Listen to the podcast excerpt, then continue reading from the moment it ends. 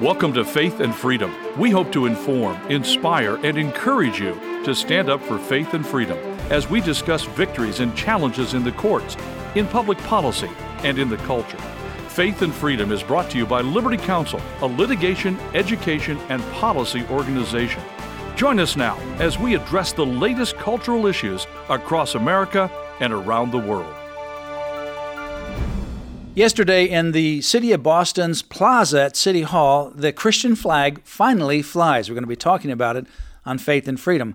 I'm Matt Staver, founder and chairman of Liberty Counsel. Joining me is Holly Mead. Well, Matt, that was a historic moment, I must say, that we've fought for for several years now. Going back to 2017, it was something that should have been very normal. The city of Boston created a public forum with regards to one of their flagpoles on the City Hall Plaza. You could actually have an event on the plaza, and you could also apply to use the flagpole coterminous with your event so that you could raise your flag while you're having the event down on the plaza below. Well, they raised what 284 other flags with no problem. For 12 years, 284 flag applications, no denials, and virtually no review. Right, and we're talking about other countries. You're talking about an LGBT flag, all other Pride kinds flag, of agendas. They all kinds of issues that they allowed to have. They actually allowed people to have competing flags. They had a pro-communist China flag. Then they also had something that was opposed to communist Taiwan China. flag, didn't they? So Yeah. they had all kinds of views that they allowed these private individuals to speak and have this public forum. In fact, the city policy said that it was a public forum open to all applicants. All applicants, that's their word. All applicants. Except for Christian viewpoints. So Hal Shurtleff, who founded Camp Constitution, which actually trains people, particularly young people, regarding the Constitution, wanted to celebrate, of all things, Constitution Day, for goodness sakes, in Boston. The of all places, Boston. cradle of liberty. Yeah, you know where John Adams, our first vice president, second president, resided in Massachusetts. His later um, relative, John Quincy Adams, many other founders, many other early American presidents. The cradle of liberty, where we have the Boston Tea Party. That's where all this happened. And so Boston had this public forum. All these different viewpoints are welcome. Constitution Day is a federally recognized holiday. The federal law requires or requests that people recognize it. Hal Shurtleff wanted to recognize it. So he wanted to have an event in September. September 17 every year is when Constitution Day is actually celebrated. So it was during the week of that September 17. And he wanted to have some people dressed in costume, honoring and acknowledging the Judeo Christian history and heritage of Boston, the Commonwealth of Massachusetts, and the early founders. Because his camp, Constitution, teaches people about the history of our country as well as the Constitution. Yeah, so he filed for an application, and on the application, he said he also wanted to raise during this one hour event the Christian flag. Oh, oh trigger word. That's the problem. And so it caught the attention of the city of Boston officials, and it's the word Christian. They said amazingly, and this was so easily set up for us in that respect. It's like we could have written it this way, but we wouldn't have because it would be a no brainer, you would think. The flag is okay. You can raise the flag, you can lower the flag. How? But the city of Boston says, Hal, you can't do that if you call it Christian. Just change it on your application, call it the Camp Constitution flag. Well, The city official didn't even know what the flag looked like. no, he said, but it's the word Christian on the application. It's not the flag itself, it's the application that refers to it as Christian. So if you refer to it as Camp Constitution flag, it's okay. But Hal says it's not a Camp Constitution flag. You know, you don't call the United States flag the Camp Constitution flag, you call it the United States flag, the flag of the United States of America. This is not Camp Constitution flag. It didn't create the flag. It's a Christian flag. That would not be true if he said that, yeah. But if he deemed it to be Christian, it's banned. If he deemed it to be something other than Christian, it's okay. So they wanted to censor it because of that word and that viewpoint.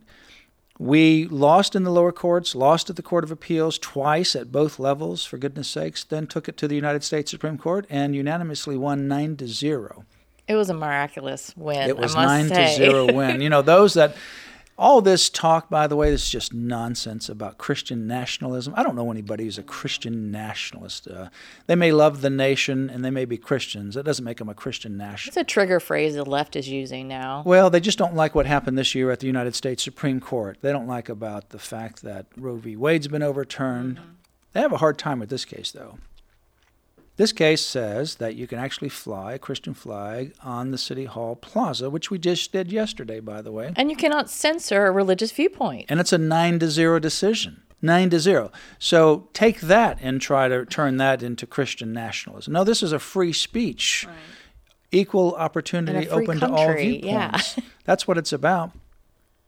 So yesterday, what happened is uh, we had a ceremony in the City Hall Plaza and where we wanted to be in 2017, before I even knew Hal Shurtleff, one of our attorneys knew the Camp Constitution because he went there as a little boy and now he teaches there in the summer young people. Jonathan Alexander, he knew him, but we didn't know him. It would have been a non event. We'd have never met Hal.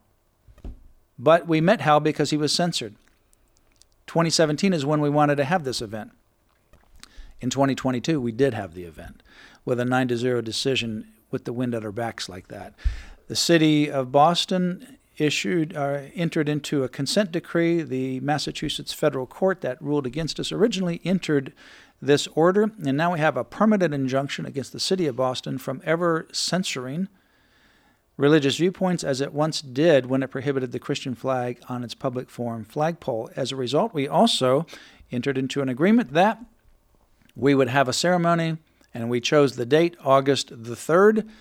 That's when Hal wanted to have this event with Camp Constitution, and so we gathered in Boston's City Hall Plaza yesterday at this event where we had the honor of celebrating the Constitution, this great 9 to 0 victory. And we've come full circle from the moment we filed lawsuit to yeah. now raising the flag. And the Christian flag went up on the City Hall. Great victory public forum flagpole, just as it should have done back in 2017. So right. this is a great decision. It's also an encouragement to continue to press forward and never right. give up. Perseverance pays off.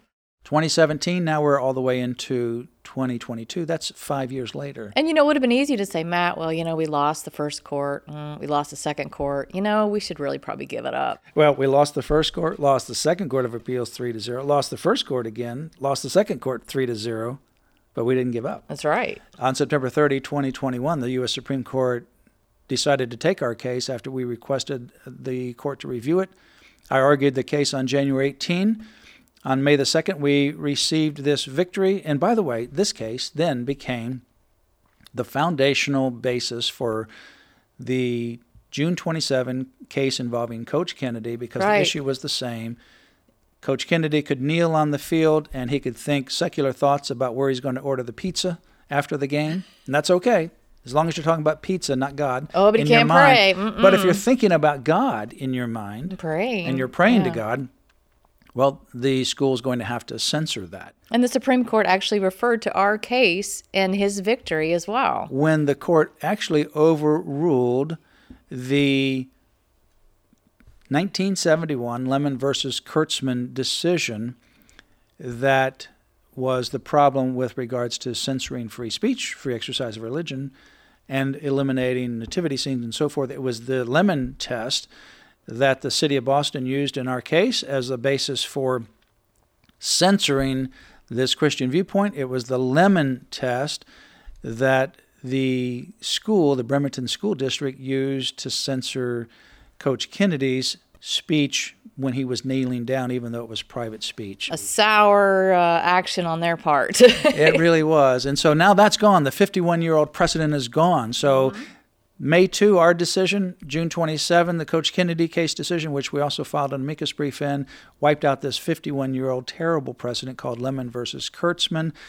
Free speech, free exercise of religion is alive and well. And now the Supreme Court says you have to interpret the Establishment Clause, which is the so called church state provision, according to its history and purpose, not according to this judge made after the fact ad hoc decision making. Right, and the government cannot censor religious viewpoints under the guise of government speech. So this case really set the tone, and yesterday was a celebration that we had in the city of Boston, and uh, I was there along with uh, some of our attorneys, uh, Harry Mihet, Roger Gannam, Jonathan Alexander, Hal Shurtleff, and many others. Hal Shurtleff is the founder of Camp Constitution. That is a great ministry that teaches people about the Constitution and our founding history. In fact, they just recently had the camp, and Jonathan was there again teaching. Yeah, this it was summer. incredible. Yeah, absolutely. For more information, visit Liberty Counsel's website, lc.org forward slash flag. That's lc.org forward slash flag. You've been listening to Faith and Freedom, brought to you by Liberty Counsel. We hope that we have motivated you to stand up for your faith, family, and freedom. Get informed and get involved today. Visit Liberty Counsel's website at lc.org, where you can obtain email alerts and other information to keep you informed and involved. The website again, lc.org. You can also call us at 407 875 1776